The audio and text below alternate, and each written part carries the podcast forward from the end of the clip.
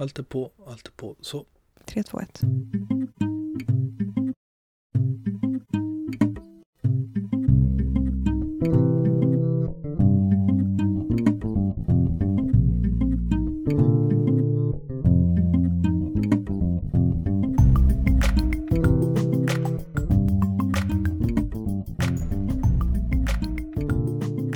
Hej, det här är podcasten Social by Default och som vanligt så är det jag, Sara Larsson Bernhardt, som tillsammans med Deeped Niklas Strand driver den här podcasten. Konceptet Social by Default är ett samarbete mellan Knowit Experience och United Power. Och vill du läsa mer om oss så gå till social by default punkt se. Har ni frågor till oss eller åsikter om avsnittet, twittra med hashtaggen socialbydefault eller prata med oss på vår Facebook-sida. Hej Sara! Hej Niklas! Hur är det? Det är bra. Vi har precis avslutat en workshop. Mm, i Stockholm. Vi lånar ett rum på min gamla byrå får jag väl säga, G M V. Mm, jättekul. Ligger under takåsarna på Kungsgatan. Det är lite som för dig att komma hem när du är här. Ja, det är ju lite det. Mm, det märks på det dig. Lite mysigt. Vi har varit här för lite möten och lite jobb och sådär. Mm. Fantastiskt väder. Vi har jagat lite Pokémons också. Ja, jag får väl erkänna nu då, för er som har hört om tidigare podcastarna och framförallt den vi spelade in i somras om Pokémon Go, så hade ju jag inte börjat spela då. Lite grann för att eh, i Åsa, där vi har spenderat sommaren, så finns det ett pokstopp. Det ligger två kilometer utanför Åsa. Men har, som sagt, trillat dit och spelar också. Så igår var vi ute en ganska lång stund på kvällen och spelade... Mm. letade Pokémons. Och det är så roligt för du har ju varit så skeptisk och sådär, men du, du inser nog att det är lite sådär att man har lite svårt att sluta när man väl börjar. Alltså jag kan ju fortfarande tycka att det är lite töntigt och jag känner mig själv lite töntig när jag som medelålders går ut och letar eh, pixlar på stan. Ja. Men eh, jag kan förstå hypen, jag kan förstå att folk tycker det är roligt och jag kan också förstå att man blir fast. För det mm. finns ju så många olika nivåer. Eh, vill ni höra mer om vad vi tror om Pokémon? Därför fortfarande våra tankar från i somras tror jag fortfarande håller. Mm. Vi ser ju snarare precis att vissa saker som vi pratade om då faktiskt börjar hända nu. Annat har ju hänt mm. i sociala mediesvängen. Ja, en av de viktigaste saker tycker jag som kommer påverka väldigt många av oss och ni som lyssnar som sitter och arbetar med kommunikationen i sociala kanaler, det är ju att Instagrams företagskonto nu har rullat ut. Och det ger ju oss också tillgång till en, ett Insights, alltså en riktigt statistikverktyg. Så mm. äntligen kan vi faktiskt börja se vad vi gör, om det funkar eller inte. Ganska intressant, du kan se vilka som följarna är vad det gäller då demografiska mm. delar. Kommer ifrån, hur gamla de är, vilket kön och så vidare. Och när de är där och sånt. Det är väldigt likt Facebook Insights och mm. det bygger på den information man har från Facebook, även som användare. För det är ju så att du behöver ha en, ett Instagram-konto kopplat till en Facebook-sida för att få tag på Insights. För det blir ju ingenting för oss vanliga dödliga personliga konton. Nej, där finns ju inget ännu om man inte då fejkar att man blir företag då om mm. man vill ha det. Och då måste man ju ha en sida. Det verkar inte så att det kopplar det till ett företagskonto innebär att man får några fringisar i algoritmen utan det är liksom det är fortfarande att man faj- fajtar på samma nivå som privatkonto. Ja, precis. Så det handlar ju hela tiden återigen om att skapa innehåll som gör att folk engagerar med det innehåll man skapar för mm. att inte trilla ut i de här algoritmerna. Mm. Men dock fortfarande, man, man kan nu mäta sitt eget, det är ju bra. Tror vi att det,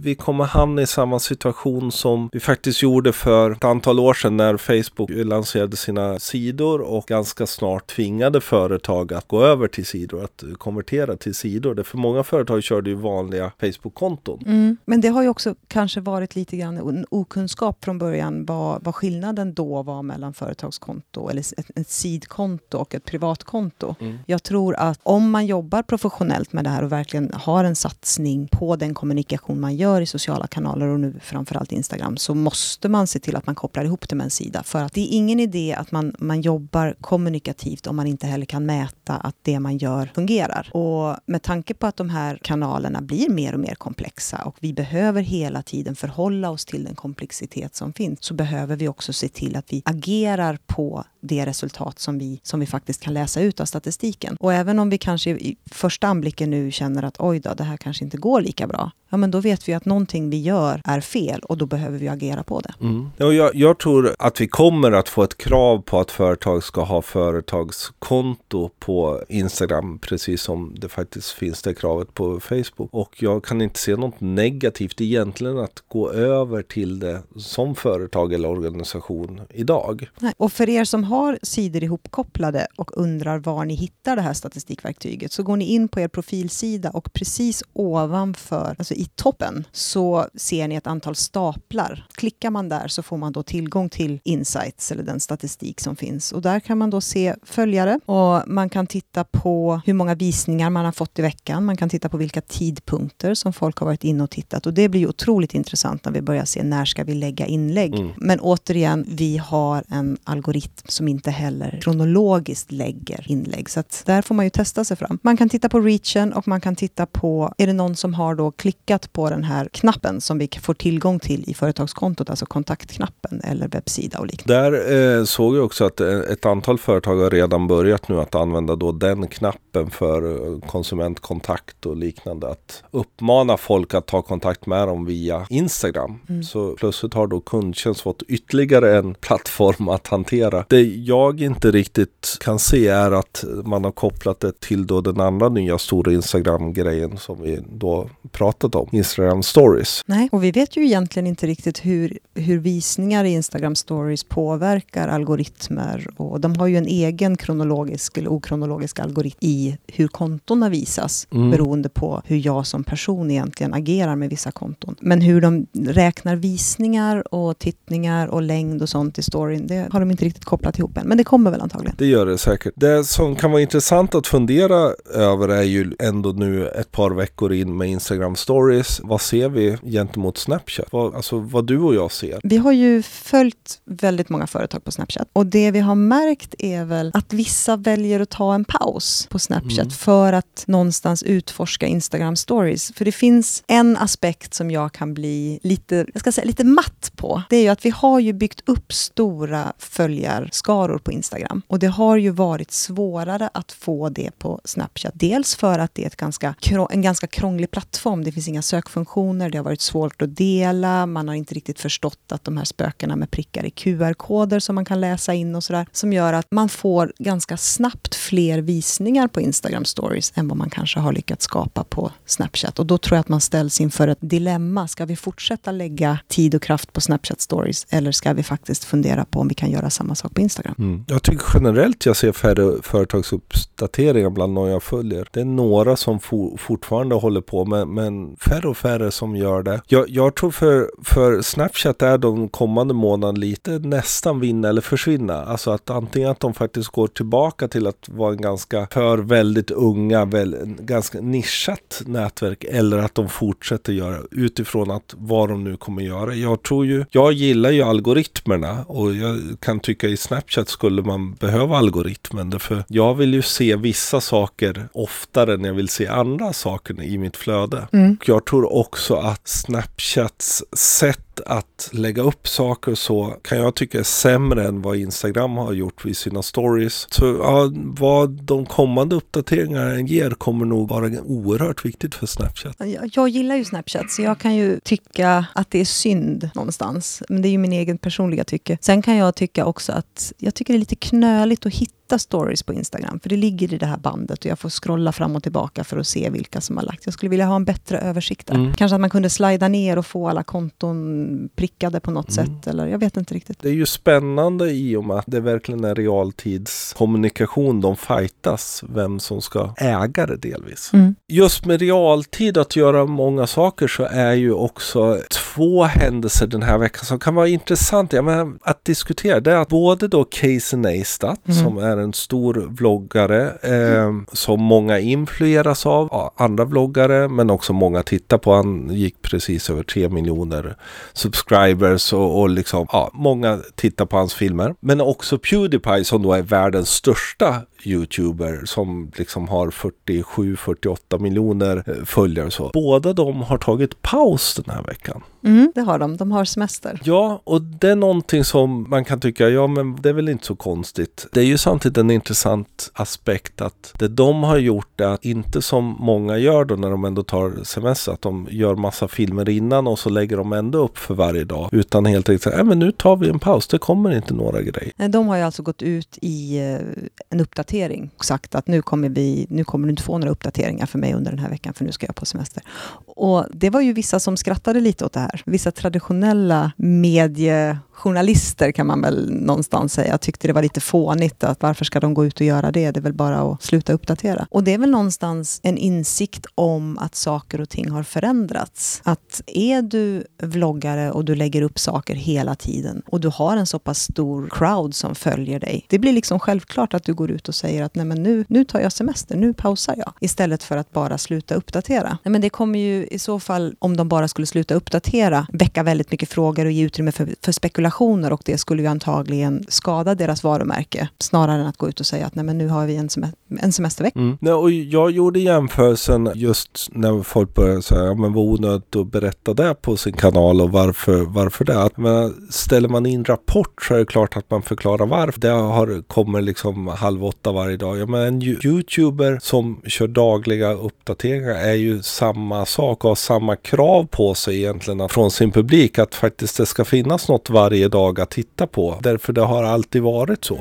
Eh, och att faktiskt informera att nej jag tänker inte göra det nu utan nu tänker jag ta semester. Sen kan jag ju tycka att det är ganska sunt att faktiskt ta semester för de har ju jobbat dygnet runt under så, så många år. Ja men precis så är det ju. Men det som många då gör när de ändå tar semester är ju att de spelar in filmer mm. inför och så sätter på äh, åter. Och här har de valt att inte göra det. Att det blir ett hål då i den här. Ja, för då försvinner ju lite trovärdigheten med realtidsaspekten också. Gör man en, en, en vlogg som kommer dagligen så vill man ju också att det här är någonting som händer just nu. Ja, och den är ganska intressant för det, här ligger också en kvalitetsdel i bådas faktiskt uppdateringar så pratar de om kvalitet. Mm. Eh, att de känner liksom att de kan inte att förinspela filmer som PewDiePie menar han tyckte, ja men de blev inte alltid så bra så jag tänkte, det, för det kräver så mycket mer arbete och man får göra dubbla filmer istället för att faktiskt bara koncentrera sig på den dagliga filmen. Casey Neistat var inne lite på samma, ja men nu ska jag vara, det är vår första semester tillsammans utan barn på väldigt länge. Det kommer inte bli så kul. Det kommer inte bli så bra. Jag kommer inte vilja lägga så mycket tid att Nej. Göra bra innehåll. Och där tror jag är en viktig del att se att det här indikerar säkert också var vi är på väg innehållsmässigt. Inte mm. bara för YouTube utan generellt att det handlar om att hela tiden hålla uppe kvaliteten. Men sen kan man ju också fundera på hur lång tid kan man då ha ett uppehåll? Nu har ju båda valt att göra det en vecka. Hur, hur trogna är vi som publik, våra idoler? Precis, och det är väl en av de aspekter som gör att de också går ut och säger att de gör ett uppehåll. Därför jag menar, skulle det plötsligt inte komma några filmer? Vår liksom, attention span är ju kort. Mm. Och jag menar, det finns hur många YouTubers som gärna tar en del tittare från de här stora om de kan göra det. Så det är klart att, det, liksom att hela tiden berätta vad som händer blir viktigt. Från det till någonting helt annat. Ja, nu gör vi ett ordentligt lappkast här. Vi är ju som sagt var i Stockholm de här dagarna och eh, både du och jag har ju under flera år haft möjlighet att lära känna en fantastisk tjej bosatt här som heter Anna Åberg, mer känd som Mandalaia. Och de flesta av er vet säkert vem det är. Hon jobbar med spännande saker, med omvärldsbevakning och sociala medier. Hon får berätta själv, det får hon förklara ganska bra i intervjun som vi har gjort med henne. Mm. Så här kommer den. Idag har vi ju faktiskt en gäst med oss i programmet, vilket är otroligt roligt. Vi har fått förmånen att prata med Anna Åberg. Som, du kan väl presentera dig själv och berätta lite grann vad du jobbar med. Ja, precis. Anna Åberg, Mandalaia på internet. Jag jobbar på S O S Alarm. Men inte svara på ett ett två utan jag jobbar som krisberedskapssamordnare. Vad innebär det egentligen? Eh, För oss tjän- som inte vet. Ja, precis. Eh, tjänsten kom till efter utredningen efter tsunamikatastrofen två tusen fyra. Mm. Det stora man kom fram till då var att det fanns ingen som svarade i telefon när man började ringa efter hjälp. Och när man väl började svara i telefon så visste man inte vem man skulle vända sig till för att få hjälp. För man fick ju samtal nere från Thailand, ringde hem till oroliga föräldrar. Föräldrarna mm. ringde då ett ett två. Operatörerna som jobbade då kollade Aftonbladet, där stod ingenting. De hade ingen aning om vad som hade hänt. Det var trots allt två tusen fyra, det har hänt en del mm. i utvecklingen sedan dess. Och det var svårt att få tag på personer med mandat att dra igång eh, en krisorganisation. Så delar av den här utredningen som kom tjugohundraåtta tjugohundranio någon gång mm. eh, visade ju på att det, det är det vi behöver. Vi behöver en krisorganisation i landet som, som kan dra igång en stor krisorganisation. Alla kommuner, myndigheter, länsstyrelser. Det var det som saknades helt och hållet. Och det innebär egentligen att ni sitter och omvärldsbevakar för att se när saker och ting händer eller vad som händer. Och så får ni... Hur jobbar ni då? Precis, så jag är anställd av S O S Alarm. Mm. Och sen jobbar vi på uppdrag av M S B och regeringen enligt alarmeringsavtalet att sköta omvärldsbevakning. Så min uppgift är ju att hitta olyckor och kriser som påverkar samhället i stort. Mm. En lägenhetsbrand påverkar individen och i viss mån eventuellt hyresrättsägare. Mm. Det är ungefär det. Men det, blir, det är ingen större påverkan på samhället i stort. Däremot till exempel olyckan i Södertäljebron påverkar ju samhället i stort. Eh, Trollhättan, hela den händelsen påverkar samhället i stort. Vi brukar ju säga i kris Sverige så pratar man om att eh, Estonia, Göteborgsbranden, tsunamikatastrofen, det är det som är de stora händelserna som har påverkat landet. Och vår uppgift är ju då att hitta det här innan det blir för stort så att vi kan dra igång så att de som behöver agera är medvetna om vad som händer tidigt för att kunna dra igång sina organisationer. Så vad som hände efter utredningen också var ett Ett flertal myndigheter, bland annat då M S B, Myndigheten för samhällsskydd och beredskap, har ju tjänsteman i beredskap. Den funktionen har ju kommit nu till massa olika myndigheter, länsstyrelser, eh, landsting och kommuner. Min uppgift är ju att berätta för de här personerna att de behöver dra igång det här. Det är det som är min, mitt jobb. Men hur får, man, hur, hur får man reda på omfattningen av olyckan? Eller hur får ni reda på, på att olyckan sker idag? För vi jobbar ju nationellt och internationellt. Nationellt så sitter vi, eftersom jag jobbar på S O S, så sitter jag ju på all information som kommer från ett ett två. All räddningstjänst som larmas ut i landet ser jag i det systemet som vi sitter i. Eh, och då utvärderar jag ju olyckor därifrån, den information vi får av de personer på plats som ringer in och berättar för S O S-operatören. Och då tar jag, gör jag en bedömning av det och tar ett beslut. Men sen jobbar du mycket med sociala medier? Då eh, jobbar vi mycket med Twitter, är nog det stora verktyget som vi använder. Och vi, alltså det, arbetet bygger på att människor alltid vill dela med sig av vad som händer. Vad de ser, vad händer, när det har hänt något stort. Jag står här, jag kan visa det för omvärlden för att berätta. Det är ju den.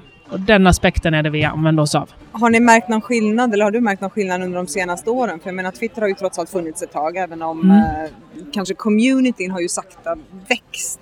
Ja, precis. Går det snabbare idag att eh, folk vänder sig till Twitter så fort det händer någonting? Mm, det går snabbare. Eh, den första jag kommer ihåg, för jag som inte vet så har jag jobbat många år inom kommunal räddningstjänst, men för några år sedan när vi hade den stora jordbävningen i Japan så hörde jag om den när jag cyklade hem från jobbet på morgonen på T T. Att de sa att den, mm. de nämnde att det var en jordbävning i Japan. Jag kommer hem, slår på tvn. Det finns ingenting där. Jag går ut på Twitter och rätt snabbt hittar jag hashtaggen Japquake tror jag det var. Mm. Och där får jag all information som först fem sex timmar senare kommer till Sverige. Då snappas det av svenska medier. Nu i samband med bland annat Paris och Bryssel, eh, de här stora händelserna, då kommer det direkt. Då kommer det...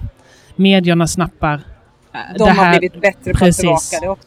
Precis, att det snappas där också. Så för oss handlar det om att bli medvetna om, någon, om att någonting händer, hitta rätt taggar och så omvärldsbevaka därigenom och försöka skapa en större lägesbild. Så snabbare går det. Mm. Det gör det men definitivt. En, då en sån gång, till, ja, men vi tar Paris och sådär ja. Som vi har pratat om i en podcast tidigare. Mm. Vad gör ni då? Nej, alltså, vi använder oss av det här, för det var ju på kvällen. Mm. Så det betyder ju att det är vi som har jouren. Det är vi mm. som sköter omvärldsbevakningen åt alla andra. För vi kan inte räkna med att de sitter uppkopplade och ser det här. Och när du säger alla andra, vilka är det? Alla andra, i det här fallet så är det de stora, det är M S B och det är kriskansliet, regeringens kriskansli. Mm. Eh, och då blir det ju att vi ringer och berättar för dem. Att bara så ni vet så har det här hänt. Och ni behöver vara aktiva i er egen omvärldsbevakning också. Mm. Och så hjälps vi åt att skapa lägesbild från det. Men jag vill ju också lämna någon slags lägesbild så snabbt som möjligt också. När jag har fått grepp om vad det är som har hänt. Och i nuläget så går det ändå rätt så snabbt att säga att någonting har hänt. Det går ju snabbt. Mm. Men omfattning och så, det tar ju ändå ett tag. Det som jag mm. log lite när du sa att det ni lever på, eller sådär delvis, är att vi människor gärna stannar och liksom berättar. Mm. Det innebär att alla de här poliserna, framförallt poliser ofta, så säger ja, att ni håller på så här och tar kort och bilder och mm. sådär. Ni gillar det? Ja, både och. Eftersom jag också har jobbat ute på skadeplats så är jag ju inte det minsta förtjust i det. Men samtidigt så är det ju det här jag behöver för att utnyttja det liksom. Det jag kan bli ledsen över där är ju den här att man inte har respekten mot de skadade. Eh, och det kan ju bli i vilket fall som helst. Som i Paris så var det egentligen inte det vi såg på Periscope och Twitter, utan det var ju rätt långt ifrån det som hände. Mm. Det är inte samma sak som en trafikolycka där folk sticker upp kameran när räddningspersonal redan finns på plats. Det finns ändå en skillnad, det är de två. Samtidigt vet vi också att Twitter finns det oerhört mycket som eh, kanske inte alltid är sant, eller det är bara halvsant eller bara några procent sant. Hur mm. jobbar ni med källkritiken? Alltså vi jobbar med att vi är källkritiska. Men vi vet ju också att det går ju jättemycket rykten i samband med sådana här. Det är ju så. Och då till slut så blir det att vi går på alltså säkra källor, A F P, de stora nyhetskällorna. För det de twittrar ut, då garanterar de på något sätt mm. någon slags säkerhet liksom. Men i vår, våra lägesbilder ändras ju hela tiden efterhand som vi får uppgifter och allting. Och vi kan ju bara spekulera. Eftersom vi inte får, tills man får officiella siffror på antal skadade till exempel, då blir det ju en spekulation från alla håll. Ni liksom kollar så att då åtminstone finns en bild på Twitterkontot. Ja, vi brukar inte, äggen brukar vi inte. Nej, men det, vi, har, vi har rätt många duktiga svenska twittrare som är rätt snabba på att faktiskt få ut nyheter liksom, så, som vi följer tillsammans med alla nyhetskanaler. För att jag vet om att ja, men när de skriver någonting, då är det ändå bakom någon slags erfarenhet. Men Twitter är ju, är ju onekligen en väldigt viktig kanal. Ja. N- när du sitter och omvärldsbevakar Twitter då, hur, hur, ser din, ja, precis. hur ser din desktop ut? För jag gissar att du har liksom listor på nyhetsmedier eh, ja, alltså, och... Twitter är det ju som används. Det är inte Twitter webbgränssnittet, för att förtydliga för de som inte använder det. Men TweetDeck, eh, och vi jobbar ju tillsammans med krisinformation punkt se mm. eh, så vi samarbetar ju. Eftersom vi förser ju dem också med informationen. De är ju M S B, det är vi som förser dem med sin information. Sen behöver de publicera faktisk information. De, måste, de kan inte publicera någonting som inte är källkollat. Mm. Men det vi kan leverera till dem behöver inte alltid vara hundra procent rätt. Mm. Det får de bedöma vidare. Men vi hjälps ju åt där och skapar ju tillsammans. Så att vi har lite samma källor och lite sådana. Och vi kan ju också leverera, ja men det är den här hashtaggen som gäller. Det är det här flödet. Och så lägger vi upp det. Så mycket tweetdeck och bygga listor från olika, vad som är aktuellt. Så vi har egentligen inte så många fasta listor. Utan det blir mer, ja men vad som är aktuellt liksom. Är det, är det dags för demonstrationer? Ja men då är det mer sådana sökord. Mm. Vet vi om att det är jordbävningar, ja men då är det, då är det de sökorden. Så byts det ut liksom. Och om vi ska gå tillbaka till krisinformation punkt se då, så mm. när det händer någonting och man mm. vill veta mer så är mm. det en av de mest säkra ja. källorna att följa om det ska. Ja, det är det. De, det är en bra källa att följa. Mm. Twitter säger du. Andra mm. källor då? Det som har kommit mer och mer är ju Periscope. Mm. Eh, verkligen. Det, och det funkar ju också väldigt bra. Det såg vi, Paris var väl första gången vi såg det, att det användes väldigt mycket. Bryssel likaså, att man kunde, folk filmade var de var liksom, för att live visa, det här upplever jag just nu. Mm. Det hjälpte ju oss också skapa en lägesbild att se hur det faktiskt såg ut. För vi är ju inte operativa på det sättet. Vi sitter ju i S O S-lokaler mm. som är under jord i Stockholm liksom. vi, vi är ju inte på plats, utan vi förlitar oss på de här källorna. Så Periscope blev också, det använder vi mer och mer. Hur är det liksom, när det händer någonting, adrenalinpåslag? Jo men det får man ju alltid, det är samma som när man åker ut. Men det som blir är ju när larmet går så får du också en yrkesroll. Ja. Det blir ju väldigt, alltså det blir en distans till det hela, för att jag behöver rapportera någonting för att kunna hjälpa. Mm. Så jag kan ju inte vara emotionellt inblandad i det hela. För då kan inte jag göra mitt jobb och hjälpa de som är nödställda. Och jag sitter någonstans bakom en skärm också. Mm. Så det blir, det blir en väldig distans till det då också. Om jag återgår till kanalen är ju någon som så att Twitter, och där blir liksom eh, ganska snabbt de stora vanliga. Men den största är ni utestängda ifrån för att eh, kanske tidigt få indikationer. Ja, eh, Facebook får vi inte indikationer på, eftersom det bygger mycket på att man känner väldigt många om man skulle få det liksom. Så det, nej. Du är så, du är jag jag är vän med allt. jag, jag är vän med allt. Säger jag till allt. Precis. Eh, nej, eh, det vi däremot använder Facebook till är ju att kommuner blir ju bättre. Kommuner och myndigheter blir bättre och bättre på att lägga ut information när det händer någonting. Mm. Mm. Till exempel eh, vatten... Eh, att man inte kan, det är otjänligt vatten i kommunen. Och då använder man Facebook som en stor kanal för att hänvisa, och det blir bättre och bättre har jag sett. Och då går vi in och kollar där. Så det, för oss är det en naturlig kanal att kolla när vi vet om någonting annat. Vi står ju även för ett ett tre ett tre, det här informationsnumret man kan ringa i Sverige. När det händer saker så kan man ringa ett ett tre ett tre. Nu passar jag på att göra reklam för det här numret. För fler för, för, borde för ringa. För sådana här telefoner. Precis. Nej, det finns ju fortfarande. Alla ringer ett ett två ja. När det händer någonting. Fel. Ring inte ett ett två. Ring då är det på liv och död. Precis. Liv och död, då får man ringa ett ett två. Behöver man hjälp, då får man ringa. Men när man bara är nyfiken så kan man inte ringa ett ett två. Gör inte det. Men ett ett tre ett tre, det är ju också en tjänst från S O S Alarm. Och där kan man få mer information om sådana här grejer. Vad saknar du för funktioner?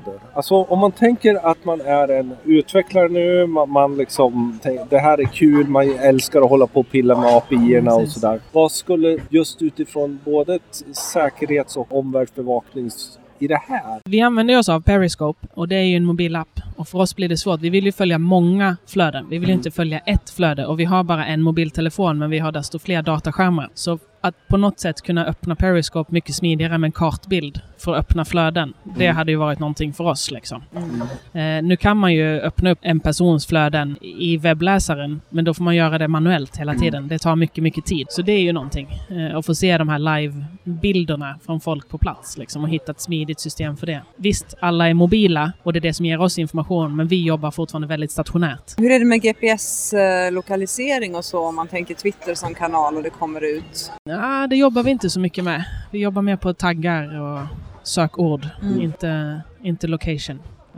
Den är mest intressant, skulle vara mest intressant om är de verkligen där? Eller? Ja, men precis. Om det man kanske skulle... inte spelar någon större roll. Nej, just i det läget där jag jobbar så är inte Nej. det aktuellt. Är sociala medier viktiga? Ja, men det är det. Det är jätte, jätteviktigt. Det har ökat våran, uh, hur snabbt vi upptäcker saker väldigt, väldigt mycket. Liksom, och kan mm. ge den här.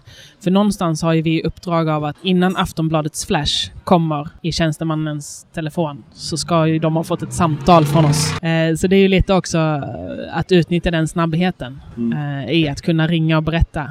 Uh, och tillsammans med S O S egna system och så kan vi oftast göra det. Ringa och berätta. Vi kan ju också ringa och berätta att det inte är så farligt. För vi har också nyhetssajter som gärna blåser upp händelser. Att det låter som att det är jätte, jättemycket. Då kan det också vara värt att ringa det här samtalet och säga det är inte så farligt. Vi har annan information som kan säga att du kommer få en flash som låter som att det är katastrof, men det är den. För det var faktiskt en fundering jag tänkte mm. på. Jag vet att du nämnde ju krisinformation punkt se. Mm. Men vilka är det som, finns det andra som bevakar er eller har tillträde till er information? Eller är det krisinformation punkt se som Aftonbladet och de får bevaka för ja, att precis. se om det alltså, händer? Det finns lite olika delar i det. Eh, dels kan man ju prenumerera på S O S Alarms mm. larminformation. Det är öppen att du får beroende på intresse och områden och sådana grejer. Det är en tjänst som finns. Krisinformation punkt se är de som kommer senare med analyser och sånt. Vi skapar ju ingenting officiellt utåt. Nej. Utan vi sprider in. Så ni kan inte följa oss på Twitter. Däremot... Ingen är mening att följa Mandalaia på Twitter för att få Nej, senaste nytt. Nej, eh, för vi följer ju inte så mycket individer på ja. det sättet heller. Eh, utan vi har ett konto där det står att om man vill följa S O S Alarm då får man följa S O S Alarm. Liksom. Mm. Utan vårt konto är bara för bevakning och det står mm. rätt så tydligt också. Det är det enda vi gör. Vi gick och mötte dig utanför ditt jobb mm. och det var typ din sista riktiga dag. Ja. Sen kommer Precis. du jobba fortfarande lite med det, men du ska göra någonting nytt. Ja, eller nytt är det inte. Jag har ju, precis, jag har jobbat som brandman i nästan tolv år och så blev det här att jag gjorde något annat ett tag. Eh, från och med måndag så ska jag jobba operativt igen. Eh, kommunal räddningstjänst och brandman i grundtjänsten. Men jag ska också få jobba med kommunikation för räddningstjänsten. Hur det blir är ju inte helt klarlagt än. Det ska ju utnyttjas min kunskap från sociala medier och mm. foto och hela den biten. Hur kan man, ja men det du gör handlar om nationellt, mm. internationellt. Kan man se att det här är möjligt att börja arbeta med lokalt? Alltså för kommuner, kommunal räddningstjänst? Jo men definitivt. Något... Det ser jag som de större räddningstjänsterna som har mycket problemområden och så. Mm. Där vi har mycket, som i Göteborg just nu, det brinner mycket bilar. I Malmö brinner mycket bilar. Det är klart att det kan finnas en poäng i att övervaka fler sociala medier, eh, g- kanske gräva ännu djupare än vad vi mm. gör. Liksom. Vi, vill ju, vi gräver inte jättemycket, vi vill ju få så mycket som möjligt serverat till oss. Liksom. Mm. Men definitivt finns det ju en poäng att omvärldsbevaka för att se vad, vad händer i min kommun, liksom? ja. vad händer mm. lokalt. Eh, självklart finns det det för det förebyggande arbetet. Har er brandstation några egna sociala kanaler? Den Nyköping där jag ska börja ha lite grann. Mm. Vi ska jobba lite på det. har lite idéer om vad man kan göra. Kul! Mm. Tack så hemskt mycket ja, för inblicken i det här som är ju annorlunda sätt att se sociala medier. För mm. vi tenderar ju att prata om publicera och synas och mm. sådär. Men just att mm. det är en viktig del att omvärldsbevaka, att fundera så hur man... Det. det gäller ju företag, kommuner, vem som helst att fundera mm. hur utnyttjar vi faktiskt sociala medier för att få veta någonting mer. Och att det, se alla. Mm. För att återknyta till vår förra podcast. Kul! Mm. Tack så hemskt mycket och lycka till i Nyköping. Tack du. Jättekul att få ha den här diskussionen med Anna tycker jag. Det var kul att hon kunde ställa upp med så pass kort varsel.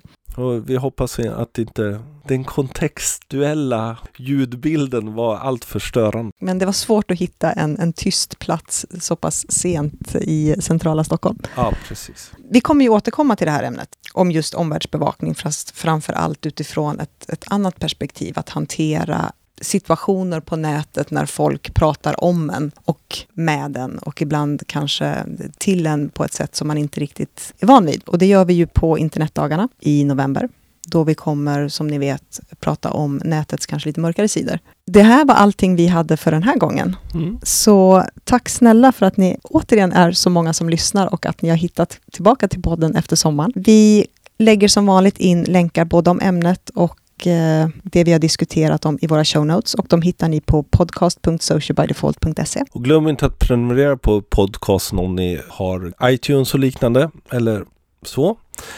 Gilla den, ge den gärna betyg och som jag tidigare sa, prata med oss.